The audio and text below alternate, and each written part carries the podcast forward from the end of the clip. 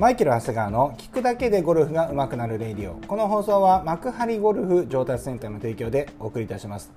えー、こちらの放送はですね平日の月曜日から金曜日それは月曜日から金曜日平日ですよね、えーと、朝の6時から配信をしております。土日だけはですね基本的にお休みさせていただいて、まあ、時々番外編ということで土日やったりするんですけど基本的にはですね平日の6時からと配信しておりますのでぜひあの初めてお聞きいただく方はフォローの方よろしくお願いいたします。ということでえ今日は質問回答の回にしていきたいと思います。えっ、ー、と先日ね僕の YouTube の方で上がったダウンスイングの基本シャローにシャローに入る切り返しのポイントというところでですね、えー、いただいた質問に答えていきたいと思います。えー、2つあるんですよね。で2つじゃないですね。2つじゃないですね。あどうしようかな。えー、1つずつじゃあ今日は1つずつ上げていきましょうかね。うん。どうしようかな。脱力すると腕が本でシャンクしてうん。えっ、ー、と一番上からいこうかな。えっ、ー、とえっ、ー、と昨日のさんですね。いつもねえっ、とコメントいただいてます。ありがとうございます。えっ、とレイディオでですねえっ、とあレイディオでですねフラットショルダープレーンの説明をしていましたが私の今の症状なのかと思います、えバックスイングでトップに近づくと上体が起き上がってしまいます。過去動画ですね。健太郎君の右に置いて当たらないように上げていたのですが。えー、起き上がるがあ起き上がるのが分かるので、えー、健太郎君の首あたりにぶつけると。僕がですね昔 YouTube で僕が健太郎を右に立たして健太郎に当たるように上げちゃダメですよなんて話してたんですけどね。健太郎君ごめんなさいって書いてありますけど、えー、ようにしたら起き上がりが少なくショットが安定してきましたと。要はですねクラブを立ててあげてるわけですよね。立ててあげると勝手なあのクラブの右回りができるのでカット打ちが治るわけですよね。うん。でそしたらね安定してきたということなんですよね。ただですね、え、最後の最後で伸び上がってしまいますと。左肩があ左肩で、え、顔を押し上げているのでしょうか。意識しているのですが伸び上がってしまいます。どこがいけないのでしょうか。えー、おかげさまで半年前は100前後でしたが今は90前後たまに80代前半も出るようになりました。マイケルさんのおかげです、えー、他にもいろいろあると思いますがいろいろあるんですがまたライブやってくださいということでですね。嬉しいですね。半年前まで100前後だったのが今80代前半出るようになったんですが本当に？聞くだけでゴルフが上手くなるレイディオ。プラスマイケルゴルフ TV 最強説ということでですね、えー、自画自賛が始まりましたけれども、えー、すごいですね。木野さん頑張ってますよね。やっぱりこう YouTube あの YouTube とか見てるだけじゃなくてちゃんとこうやってコメントでアウトプットしてる方って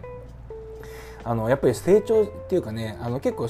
あの上達しやすいですよね、うん、ですからですから皆さんもですね別にあのコメントとか何て言うんですかねえー、別にその感想とかじゃなくてもいいですよ。あの言ったこと僕が言ったことをそのまま微暴録みたいな感じでアウトプットする。例えば僕はあの、えー、グリップ右のグリップは切り返したり脱力してくださいって言ったら別にコメントに右のグリップは脱力みたいな感じで書いていただくだけでも全然あの頭の定着って違うんですよね。だからえーと、学びっていうかねインプットしようと思ったらインプットするね勉強しようとする時にね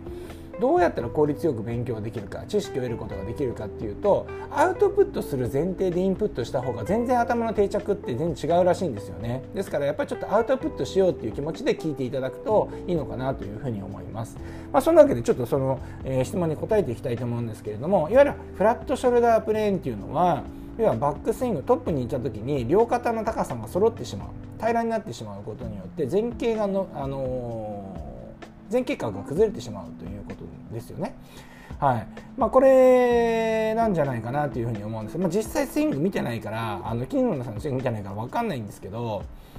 あのー、やっぱりあの最後の最後で伸び上がってしまっているということはフラットショルダープレーにまだなってると思うんですよね。でここは多分相当ゴルフスイングとしてのうんていうんですかね勘違いがあるんじゃないかなというふうに思うんですが、まあ、あの昨日のさんだけじゃなくてこれ聞いてくださる方結構いらいると思うんですけどやっぱりバックスイングってあのゴルフゴルフスイングってやっぱ前傾角があって右斜め上に上げていくような動作があるありますからうーんなんか腕を持ち上げたくなるんですけれども僕らで言うと腕をリフトするっていう言い方するんですけど腕を持ち上げようとする感覚っていらないんですよね。でもクラブ手って腕って上がっていくじゃないですか。それっていうのは構えたところから前傾してる分だけ腕っていうのは右斜め上に上がっていくだけであって腕と体が同調していれば、まあ、腕をリフトする腕を上げる必要っていうのはないんですよね。で、えーと、この部分っていうのはじゃあスイング効率を良くしようと思ったらうーんいらない部分なんですよ邪魔、うん、あのなくしたい部分なんですね。なのでできなるべく腕と体っていうのは同調して使った方がいいよねっていうのがまずは正解なんですよね。うん、で、えー、じゃあどうやってやるのっていうとうまあこの後ねあのこれにもねありちゃんがねえっ、ー、と質問してくれてるんですけれどもあでもこれ左回りの軌道でボールが出ます。体の回転でがついていきすぎ振り遅れなのでしょう可能性のある。これはまたちょっと話違うかな。でもまあうん。ドローボールがこれはちょっとまた違う話なのでちょっと違うふうにしましょうか。で えっとねこれじゃないんだけどありちゃんなんだかな？ありちゃんってねほらあの僕の、えーと、去年かおとえっ、ー、とね前にですねえっ、ー、とシングルに半年でシングルになろうということで一緒にプログラム頑張った方なんですけど、えー、最近ねあ TikTok だ。でショルダーパッキングの話してたと思うんですけどこれね昨日のさんもショルダーパッキングの話だと思うんですよ。でショルダーパッキングって肩甲骨ゴルフスイングって肩甲骨がこう上にあ持ち上がっちゃったらもう終わりだよっていう話なんですよね肩甲骨は下げて使うっていうのはショルダーパッキングかすっごいざっくり言っちゃって申し訳ないんですけどあのショルダーパッキングってそういうことなんですけどえー、そうすると肘と体あ、まあ、だって腕と体っていうのはバラバラに動きにくくなるんですね。うん、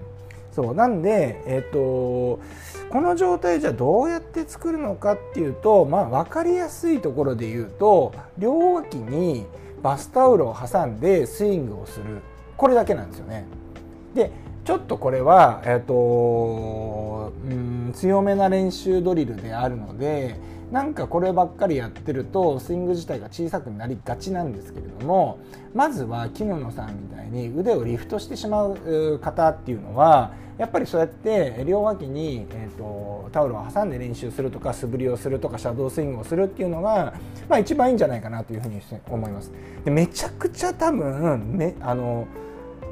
うん物足りない感じがあると思います。はい、でもそれって今までクラブ持ち上げてましたからね。うん、でこれを、えーと、その状態でパワーを出すってなったら今まで腕を振っていた部分を体幹でパワーを出していかなきゃいけないので最初はボールが飛ばなくなると思います。だけどえー、まあ、僕その辺りは僕の YouTube 動画とかですね結構そのあのいわゆるソックスとか体の回転を使ったパワーの出し方のね動画出してるのでえー、その辺りやっていただければ腕を使わなくても距離は出てくると思うんですけれども基本的に今まで腕をリフトしていわゆる腕を使ってパワーを出力をしてたんでそれを使えなくするとパワー、まあ、一時一時的にボール飛ばなくなってくるわけですよね。うん、ですのでそれはまあ当たり前として、まあ、そうやってちょっと言う、えーと